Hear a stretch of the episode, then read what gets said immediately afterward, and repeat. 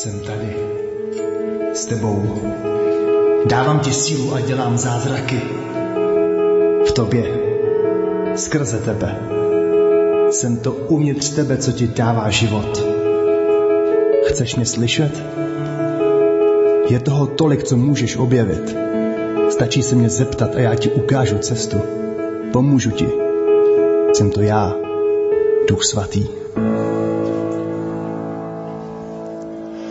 Dobré ráno, vítej v ICF. Začínáme tuhle krásnou sérii, která začala tak krásným videem. Já jsem úplně normálně z toho... Ah, jsem to já, Duch Svatý je tady s námi, že? Začínáme sérii o Duchu Svatém a já bych chtěl začít následující otázkou. Co je na Duchu Svatém pro nás dneska tak zajímavé? Protože Ježíš řekl, že nám místo sebe pošle Ducha Svatého. Nevím, jestli jste to prožívali podobně, nebo jestli vás to občas napadne. Já to občas i zmiňuju, že jsem trochu chvílema frustrovaný, nebo závidím, nebo jak bych to přesně popsal, když si vzpomenu na ty první učedníky, že chodili s Ježíšem Kristem, mohli si s ním dát tu rybu a k tomu to víno a možná ještě jedno víno a možná někdo ještě jedno víno. A Ježíš tam seděl s nima, možná si s nima přiťukl a, a zjevně k tomu nic neřekl a, najednou my žijeme v době nebo v éře, v období, kdy Ježíše nevidíme na vlastní oči a říkám si, to není fér. A najednou Ježíš odchází a říká, pošlu vám někoho lepšího, než jsem já. Bude to duch svatý. A my si dokážeme představit, většina z nás má nějakého pozemského otce, někdo má lepšího, někdo horšího, ne vždycky to vyjde tak, jak bychom si přáli, nebo jak by naše srdce toužilo, jak bychom v životě potřebovali, ale máme představu o otci a proto, když v Bibli se mluví o Bohu jako o otci, tak nám to nedělá žádný problém a, a chápeme toho Boha a někdy si možná do něj promítáme ty negativa, ty negativní polohy toho našeho otce, ale Bůh je možná někdy trochu jiný a trochu lepší než náš pozemský otec, ale přesto křesťanští kazatelé často říkají, že jsou tři éry a že ta první éra byla éra nebo období Boha Otce, kdy Bůh přináší ty pravidla, vychovává a stejně jako v našem životě Otec vychovává a Bůh tohle dělá po, tu jednu obdob, po to jedno období, po to období starého zákona. Najednou se Bůh odmlčí, jsou záznamy až do knihy proroka Malachiáše a najednou je 450 let ticha, kdy Bůh nemluví, dokud nepřichází Ježíš Kristus a nenarodí se.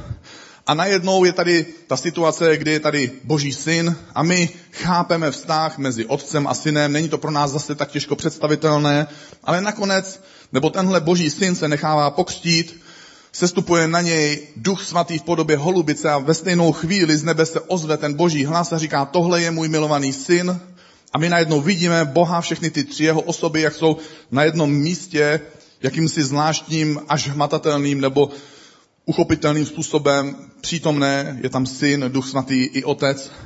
A najednou duch, Ježíš odchází a říká, pošlu vám pomocníka, pošlu vám ještě lepší náhradu, než jsem já. A říká, že pošle ducha svatého. A najednou my jsme v takovém zvláštním stavu. Kdo to je duch svatý? A těžko hledáme ten způsob, jak bychom to uchopili, jak bychom to pochopili, jak bychom Boha poznali v téhle jeho třetí osobě. A vidíme, že kdekoliv Bůh jedná v Bibli, tam je Duch Svatý přítomný. Duch Svatý během, Duch Svatý je přítomný ve všech těch událostech od začátku světa až do dnešních dnů. A mám tady takový krátký příběh, kterým bych chtěl tohle kázání uvést, protože my tady máme takovou úžasnou výzdobu, holubice lítají tady všude za mnou a za chvilku pochopíte přesně proč. protože tenhle příběh věřím, že vás chytne za srdce jako mě. Během první světové války velel američan major Charles Whittlesey, Whittlesey, Hů, to bylo jméno. Prostě Charles a major velel jednotce 550 mužů. A 3. října 1918 byli obklíčeni a odděleni od těch svých dalších jednotek a následujících 100 hodin byli bez spojení, bez zásobování, zasypávání tou dělostřelbou, minometnými granáty, byli pod palbou kulometů a pušek a odráželi opakované útoky nepřátel. Po delší době byli už vyčerpaní a bez spojení se svým velením. Jedinou nadějí na jejich tehdejší spojení nebyla SMS, protože neměli mobil, ale měli speciální SMSky a ty posílali po holubech. Takže tahle jednotka měla s sebou spojaře, který měl u sebe tři holuby. A napsali na, do toho prv, na tu první zprávu tomu holubovi, napsali do pouzdra tuhle zprávu. Mnozí jsou zranění, nemůžeme je evakuovat. A oni vypustili toho holuba, ale ten holub byl záhy zastřelen. A tak napsali druhou zprávu po nějaké době. Muži trpí, můžete nám poslat pomoc? Ale i tenhle holub byl zastřelen. A jejich vlastní dělostřelectvo na druhé straně se snažilo rozstřílet ty nepřátelské linie, aby mohli zachránit ty svoje přátele a spolubojovníky, ale omylem začali zasypávat granáty svoje kamarády zakopané v zemi na druhé straně. A napsali tedy třetí a poslední zprávu, na kterou, které vepsali tyhle slova. Jsme podél cesty 276. Naše dělostřelectvo střílí do našich řad pro boží dobrotu. Zastavte to šílenství. Nevím, jestli se vám to někdy stává v životě, že stojíte někde, něco prožíváte a máte pocit, že jste obklíčení všema nepřátelskýma věcma, prostředí je nepřátelský, lidi se chovají nepřátelsky, nic nevychází, zasypávají vás ty kulky od, od lidí kolem a od situací kolem a vy si říkáte, mohl by mi někdo pomoct, nějaký kamarád a najednou z vlastních řad kamarádi vás zasypou nepřátelskou palbou a vy si říkáte, pro boží dobrotu, může tohle šílenství někdo zastavit? A ten spojař měl k dispozici svoji poslední holubici, jmenovala se Sher Ami, v překladu to znamená drahá přítelkyně, takže zjevně jí měl docela rád, proto si ji nechával nakonec, protože viděl, jak to s těma holubicema končí v tom boji. A vložil zprávu, tu třetí zprávu do pouzdra a vyhodil tu holubici do vzduchu. Samozřejmě očekáváte, vychází to tak pěkně, že třetí holubice, prostě drama vrcholí, takže to bude mít něco vyvrcholení. Okamžitě se strhla palba z nepřátelských linií, protože věděli, že holub je jediné možné spojení mezi to obklíčenou jednotkou a jejich velitelským stanovištěm. A zpočátku to vypadalo nadějně, ta holubice letěla dál a dál v tom svištění těch kulek, ale nakonec jedna kulka zasáhla a ona klesla k zemi.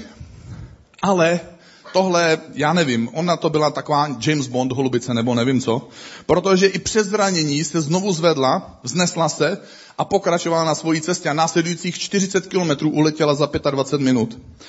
Do cíle doletěla s prostřeleným hrudníkem, slepá na jedno oko a jedna kulka jí střelila do nohy takovým způsobem, že jí ta noha už vysela jenom na zbytku kůže.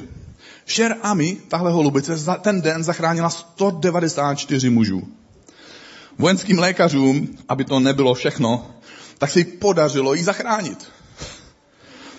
A protože nemo, nebylo možné jí zachránit nohu, tak oni jí ze dřeva vyřezali dřevěnou protézu.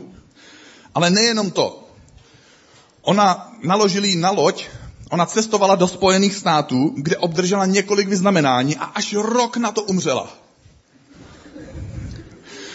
Proč vyprávím tenhle příběh, tenhle krásný příběh, skoro až neuvěřitelný? A člověk si říká, holubice. Ale tahle holubice Šerami přesně reprezentuje to, kdo pro nás je Duch Svatý. Duch Svatý je pro nás přesně tohle spojení.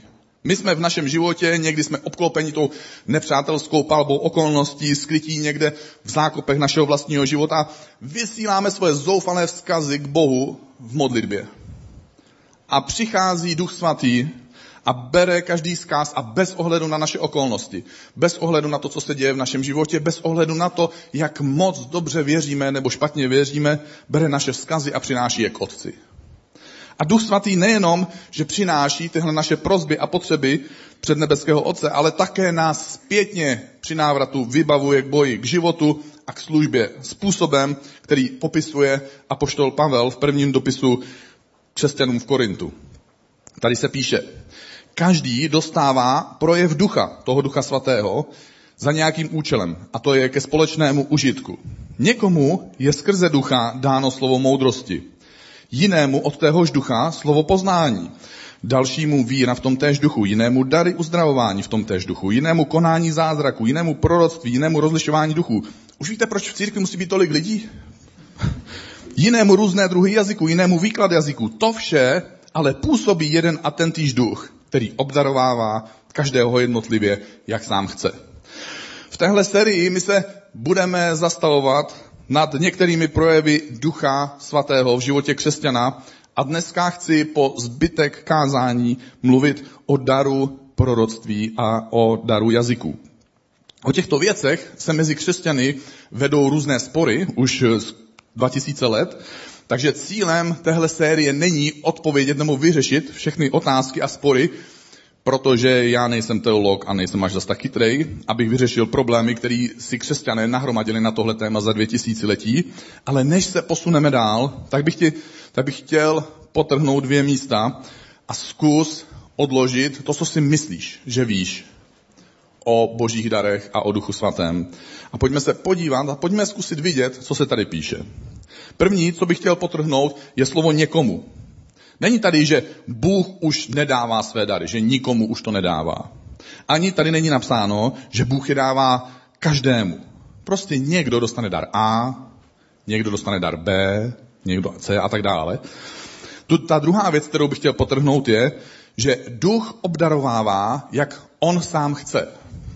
Když křesťan uvěří a zjistí, že Bůh rozdává dary, tak přirozeně, aspoň část křesťanů, já jsem to měl podobně, si také nějaký dar přeje. Nevím, jak to máte na Vánoce, teďka už to možná tak neprožíváte, ale možná si vzpomenete, že když jste byli menší a zjistili jste, že budou Vánoce, tak jste očekávali nějaké dárky, něco jste si přáli. Takže to není, na tom není špatného, když si křesťan přeje nějaký dar Ducha Svatého. Naopak je to skvělé, když člověk touží po božích věcech nebo po božích darech. Chyba nastane tehdy, když si ten zbožný a dobrý křesťan vezme do hlavy, že chce právě tenhle dar, který se líbí právě jemu. A že ho nezajímá, jaký dar pro něj připravil Bůh. Pak nastávají takové legrační situace, kdy obrazně, obrazně řečeno, automechanik injekční stříkačkou povoluje šroub na kole, anebo lékař kladivem spravuje nervová spojení v mozku. Proto si myslím, že je lepší, než se křečovitě držet nějaké svoje jako vlastní představy o tom, co já si myslím, nebo co já bych rád, tak aby mi Bůh dal, že je lepší se pokusit přijmout a používat to, co mi Bůh už dávno nabízí. Pokud máš nějakou sílu, tak bude rozumné ji použít jako automechanik. A pokud máš jemný cit v prstech, tak bude rozumné použít ten cit jako chirurg. Takže už to není jenom o těch nástrojích, ale je to také o tom, kdo jsi, kým jsi a jaký jsi. Takže až budeme mít na Summer Campu, což se blíží na začátku letních prázdnin, třídílnou sérii a potom ještě dopolední semináře na téma Excited for God, neboli poznej svoje, svůj dar, zkus tomu dát prostor a zkus tomu dát čas. Zkus být otevřený a upřímný, abys mohl lépe vidět, k čemu nebo pro co tě Bůh vybavil a připravil. Ale zkusím se ještě vrátit k dnešnímu tématu. Jeden kousek Pavlova dopisu říká, někomu je skrze ducha dáno proroctví. Víte, jak se proroci zdraví? Oni se zdraví tímhle způsobem. Ty se máš dobře, jak se mám já? Díky, já jsem v to doufal, je to tak krátký, ale nebyl jsem si jistý, jestli to zafunguje, takže funguje to. O proroctví existuje mnoho zkreslených představ. My si do svých představ o tom biblickém prorokovi přinášíme přes představy z našeho běžného života kolem nás. Někdy máme takovou představu, že prorok v církvi je takový autor křesťanských horoskopů. A tak, nebo ještě lépe, to, to, to je pravděpodobnější, že prorok v církvi je takový předpovídač, křesťanský předpovídač budoucnosti. A to někdy jako je pozitivní, že? My bychom rádi jako zjistili, já mám jít do, mám si vzít tuhle práci, nebo tam tu práci, nebo mám koupit tenhle dům, nebo tam ten dům, mám začít chodit s tímhle, nebo s tamtím, nebo mám, utra, mám investovat milion tady, nebo tam. Prostě každý má svoje problémy a, a někdy nás ale může ta představa toho proroka v církvi děsit, protože se můžeme bát toho se s ním setkat. Když jsem byl já čerstvý křesťan, tak mi nedělalo moc dobře jedna akce, kde bylo ohlášeno, že přijede člověk, který má prorocký dar.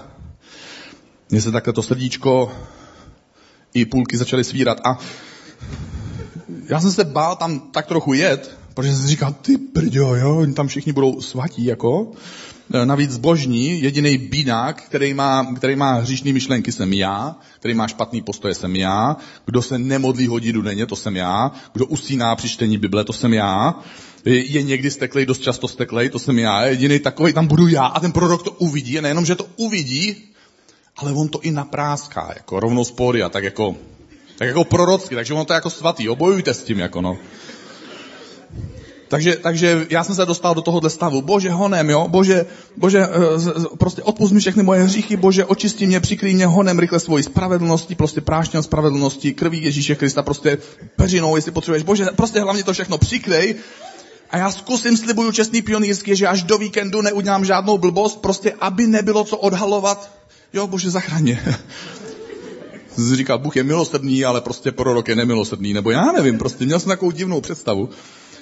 Takže apoštol Pavel přesně tohle tušil. On tušil, že bude existovat minimálně jeden mladý kluk, skoro dvoumetrový, který bude mít z toho obavy a bude mít tyhle představy o prorokování v církvi a tak to apoštol Pavel ve 14. kapitole trochu dovysvětlil. A tam píše, následujte lásku, horlete po duchovních darech, nejvíce však, abyste prorokovali. Ten, kdo prorokuje, mluví k lidem, aby je posílil, povzbudil a potěšil. Co Apoštol zmiňuje dřív, než řekne, horlete po duchovních darech. Následujte lásku. A protože znovu tuší, že my lidé si dokážeme tuhle větu taky obrátit z nohama, tak to upřesňuje a píše, jak má prorok tedy následovat tu lásku. Ten, kdo prorokuje, mluví k lidem, aby je posílil, aby je povzbudil, aby je potěšil. Jestli máš dar proroctví, tak buď tím, kdo pozbuzuje, tím, kdo posiluje a tím, kdo potěšuje. Protože kritiků už je na světě dost. My máme někdy prorok, pocit, že prorok by měl běhat mezi křesťany s takovým duchovním byčem a práskat je po zádech za všechny jejich nedostatky. Naštěstí pro nás Apoštol Pavel to viděl jinak.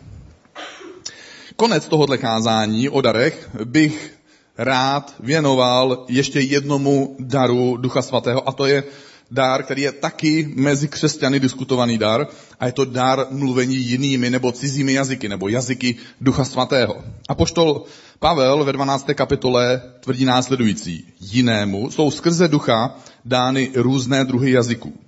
Tvrdí tady hned dvě věci že možná ne všem, ale někomu, že jsou dány jakési jazyky Ducha Svatého a že jsou dokonce různé druhy jazyků. A pro dnešek tady mám připravené tři dary jazyků. Teologové by mě určitě doplnili, takže pokud tady sedíte, tak vás poprosím o trpělivost a můžeme někdy o tom podiskutovat, určitě jich je víc. Ale tím prvním jazykem, který, který, tím prvním druhem, který já chci dneska zmínit, je jazyk, kterým chválíme Boha. My Tady mluvíme o jazyku, který se člověk nenaučil. Takže česky umí tady většina z nás. Ale vím o některých z nás, že jste požádali Boha o tento dár a Bůh vám ho i dal. A jeden z důvodů, proč lidé někdy mají tento dar, je popsaný ve 14. kapitole dopisu korinským. Tady se píše, ano, budu se modlit duchem, ale budu se modlit i myslí. Budu zpívat duchem a budu zpívat i myslí. Párkrát v životě se vám možná občas stane určitý skupině z vás, podle toho, jaké máte pohavové profily. Takže někteří jsou takový nadvedlejší, um, míň emocionální, nebo máme tlustší, hroší kůži a neprožíváme věci tak, ale někdy se nám stane prostě, že se třeba zamilujeme. A rádi bychom to vyjádřili. A právě ti citlivější, empatičtější lidé by rádi řekli tomu druhému, mám tě rád. Ale mají pocit, že by to chtělo trošku silnější, tak řeknou, miluji tě. Ale mají pocit, že je to pořád ještě málo, tak řeknou, moc tě miluji. Ale pořád mají pocit, že ty slova ve skutečnosti nevyjadřují to, co by oni chtěli vyjádřit ze svého srdce. Nebo někdy člověk stojí v noci, kouká na tu oblohu, tam vidí ty hvězdy a řekne si, hu, tyjo, naše slunce je jedna taková hvězda. Když bych se vydal se všemi prostředky, které má lidstvo dneska k dispozici, k nejbližšímu dalšímu slunci, tak, na to, tak to nezvládnu za celý život. A tady jsou miliardy hvězd. A já ani nevidím všechny ty hvězdy, které jsou v soustavě, které se říká mléčná dráha. A všechny ty hvězdy se pohybují obrovskou rychlostí, my se na to díváme a mimo tu naší galaxii existují další galaxie. A není, to, není jich pár, jsou to zase miliony a miliardy. A my si můžeme říkat, hu, bože, jak velký jsi, když říká Bible, že celý vesmír je ve tvé dlani. Někteří z vás máte rádi matematiku. Znáte tuhle matematickou úlohu, když v levé ruce máte 30 jablek a v pravé ruce máte 20 hrušek, co máte? Velké ruce. Když se někdy zastavíš a začneš přemýšlet o velikosti vesmíru nebo o velikosti boží lásky a může se ti stát, že budeš chtít Bohu vyjádřit něco a najednou ti budou chybět slova. Druhý druh nebo význam mluvení jazykem Ducha Svatého je přímluva. Tento smysl jazyků je popsaný v dopisu Římanům. Tady se píše, duch, boží duch, nám pomáhá v naší slabosti, když ani nevíme, za co a jak se správně modlit. Sám boží duch prosí s, nevýslovým, s nevýslovným upěním za nás. Já si vzpomínám na situaci, kdy jsme byli s kamarádem ve Švédsku na biblické škole a už jsme tam byli několik týdnů a podle ledničky těch našich domácích, u kterých jsme bydleli, jsme viděli, že už tam bydlíme příliš moc dlouho a také oni nám už začínali dávat najevo, že už nebudeme u nich moc dlouho bydlet. Byli jsme jediní z 980 studentů, kteří po šesti týdnech stále ještě neměli bydlení, tak schopný já jsem byl organizátor tehdy. A jeden večer před jídlem jsme se chtěli znovu, znovu, protože to si pište, když víte, že jste v takovéhle situaci a nemáte moc možností, takže se tedy modlíte. Takže my jsme se modlili často různým způsobem, vyzkoušeli jsme všechny druhy modliteb, které existují, dokonce jsme možná vymysleli nějaké nové i a ten večer jsme se chtěli znovu před jídlem modlit. My jsme tam seděli s tou švédskou rodinou, ona, ta švédská rodina fungovala takovým tím typickým emocionálním severanským způsobem. Něco ve smyslu gól. Vyhráli jsme milion, hurá. A my jsme se začali modlit a abych dokreslil tu situaci, co se dělo, protože my jsme se začali modlit a začali jsme se smát místo modlitby. A ten smích byl, trval nějakou dobu a trochu nás přemohl. My jsme se nějak nechali unést, nebo nevím co, do dneška nemám na to úplně přesně vysvětlení a určitě nějaký psycholog, nebo dokonce možná i psychiatr by mi vysvětlil, co se to se mnou tehdy dělo, ale my jsme se neudrželi na těch sedačkách, na kterých jsme seděli a dosmáli jsme se pod tím stolem, zatímco klidná švédská rodina pokračovala teda, zakončila modlitbu a pokračovala ve večeři. A co, co, bylo, co bylo na tom pro mě zvláštního právě, co na tom je ta záhada. Ten druhý den, druhý den jsme měli dva telefonáty, když jsme přijeli ze školy. Ten první telefonát zavolal na nás paní domácí a byl tam nějaký cizinec, švéd, který nás informoval, že včerejší večer, někdy v době, kdy my jsme se začali smát, oni měli v jiném městě setkání křesťanů, kde se modlili a jeden z křesťanů řekl, že má dojem, že by měli finančně pomoct jakýmsi dvěma studentům z východní Evropy. A tak si dali tu práci, začali pátrat druhý den a dopátrali se až k nám, ale ten večer se rozhodli na základě tohohle popudu, že budou, až ty studenty najdou, jim posílat následující školní rok tisíc švédských korun měsíčně. Já jsem zavěsil, když jsem doslechl tuhle zprávu. Byl jsem z toho tak páv a nadšený a všechno, že jsem do dneška, já nevím, jak se ty lidi jmenovali, z jakého byly města a jaká církev to byla. Tak já takovým způsobem já někdy projevuju vděčnost.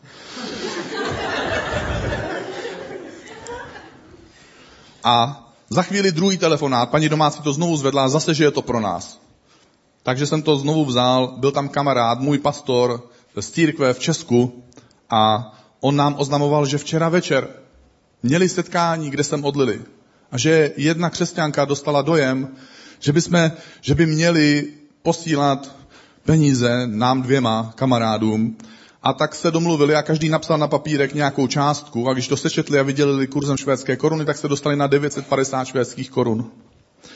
Ale aby těch náhod nebylo málo, tak ten den nám jedna místní švédská křesťanská rodina ve škole dopoledne nabídla, že se přestěhovali nedávno do města, že si koupili dům, v tom domě mají několik pokojů a že by rádi efektivně využili ty pokoje a že by rádi jeden pokoj pronajali za 2000 švédských korun. Vy si říkáte, kde je těch 50 českých korun, bratře? Tak tenhle šroubek vám nechám v hlavě. Je to náhoda? Ano, je to náhoda. Je to přesně ta náhoda, ze které se člověk raduje, že se děje, když se modlí. To je úžasný. Duch pomáhá naší slabosti. Když nevíme už jak a když už ani nevíme za co a jak se modlit, tak tehdy za nás prosí. Třetí důvod modlitby v jazycích Ducha Svatého je obrácení nebo potvrzení, jakési utvrzení, jakási pečeť.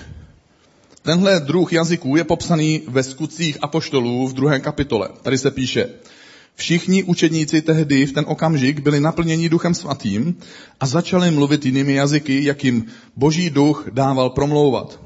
Když se ozval hukot, ten hukot, sešla se spousta lidí a byli ohromeni, protože je každý slyšel mluvit svou vlastní řečí. Na tomhle místě se stala zvláštní věc.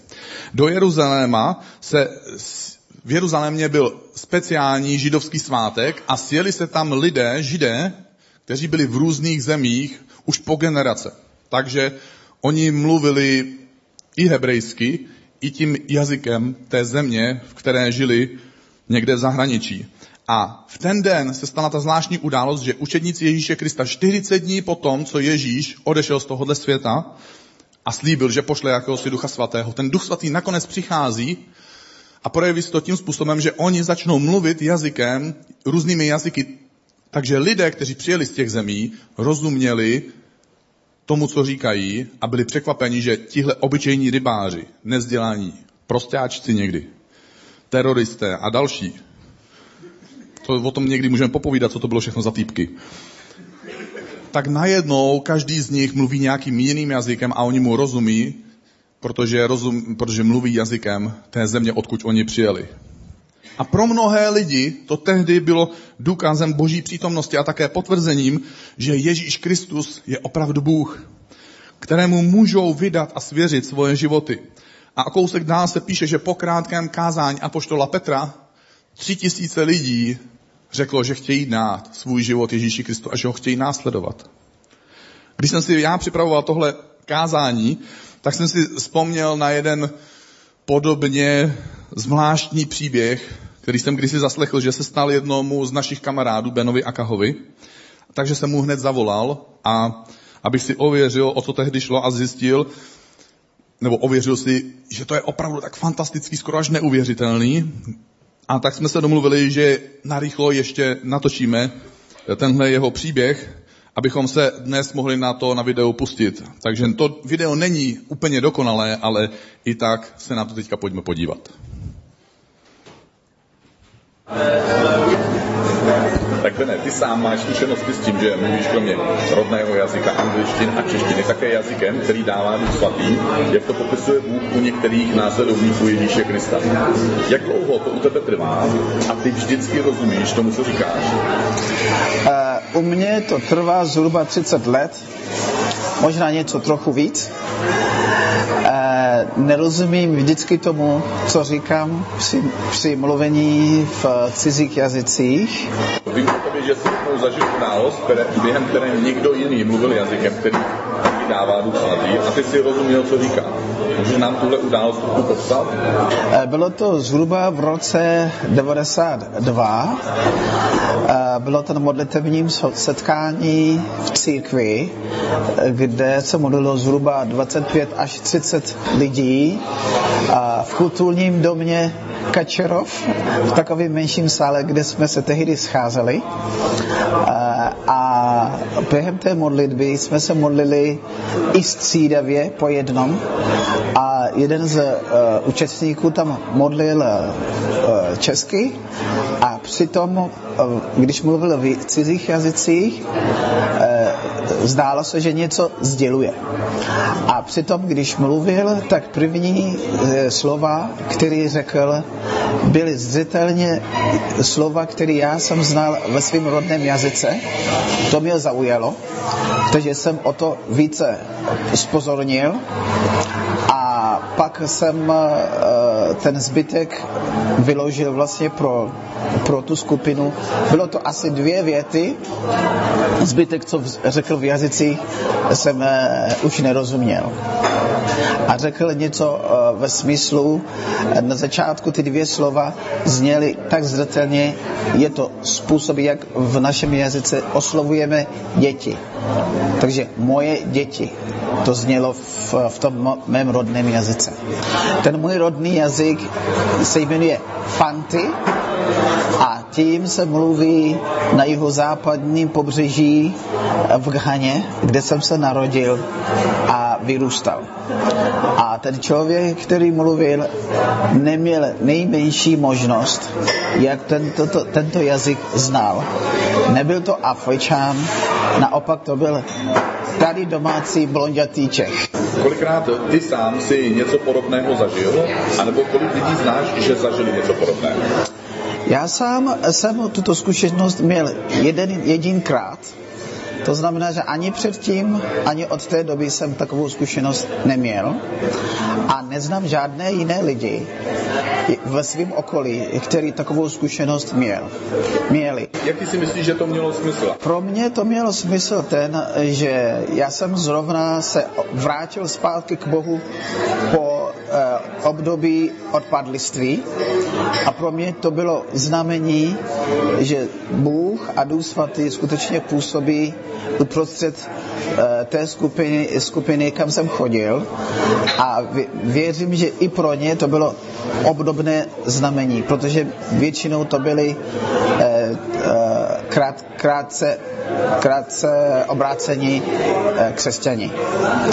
A v Bibli o tom čteme, ale víme, že se to nestává tak často, protože Bůh zvolí, kdy to udělá komu, a, ale myslím, mysl, jsem přesvědčený o tom, že Bůh to dělá pro znamení, pro konkrétního člověka nebo skupiny lidí.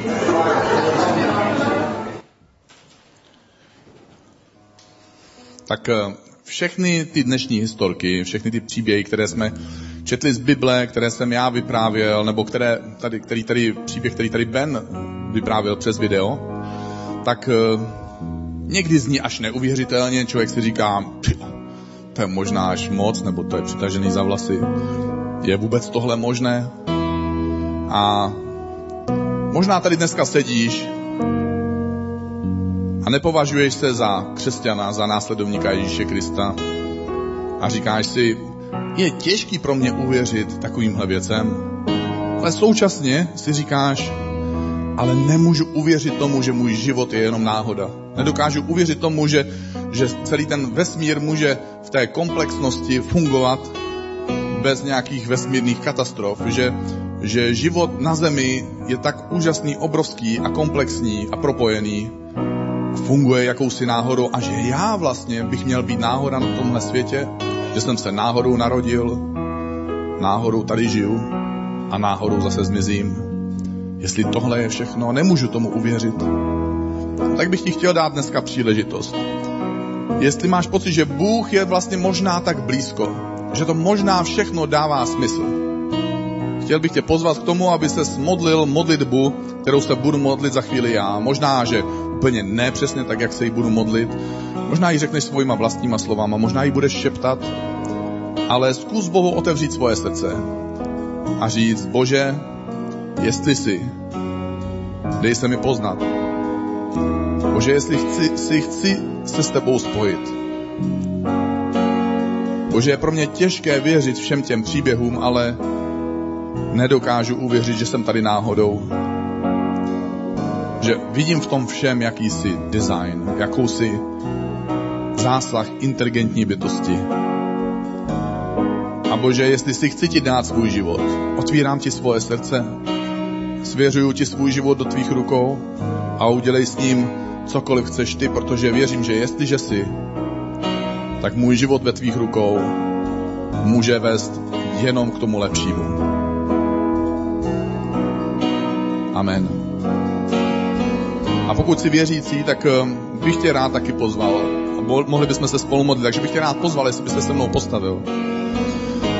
Ale jestli jsi věřící, tak bych tě rád pozval tomu dalšímu kroku, kdy řekneš, Bože, úplně přesně nechápu osobu Ducha Svatého, úplně přesně nerozumím té trojici, ale Bože, věřím, že pro mě máš dar a věřím, že už jsi mi ho dávno dal, že už jsi mi ho dávno připravil a chci ti otevřít svoje srdce, abych ti důvěřoval, aby si z mě mohl použít způsobem, jaký, jakým ty jsi mě stvořil a tím, co jsi pro mě připravil. Bože, dnešní večer já se modlím za každého z nás. Bože, otvírám ti svoje srdce. Prosím tě, aby tvůj duch svatý mě naplnil způsobem, jakým jsi zaslíbil a abych mohl poznat a objevit dar, který mi dáváš. Abych se ho naučil používat a abych ho mohl používat pro dobro tvojeho lidu a pro dobro lidí kolem mě, pro dobro lidí, které mám rád, na kterých mi záleží. Bože, chci odložit a položit svoje představy o tom, jaký dar by to měl být, jak moc by měl mě vyvýšit, jak moc by měl mě prospět, jak moc bych já mohl získat vliv, jak moc bych se mohl pochlubit nebo převýšit ostatní. Ale Bože, chci ten dar použít k tvojí slávě.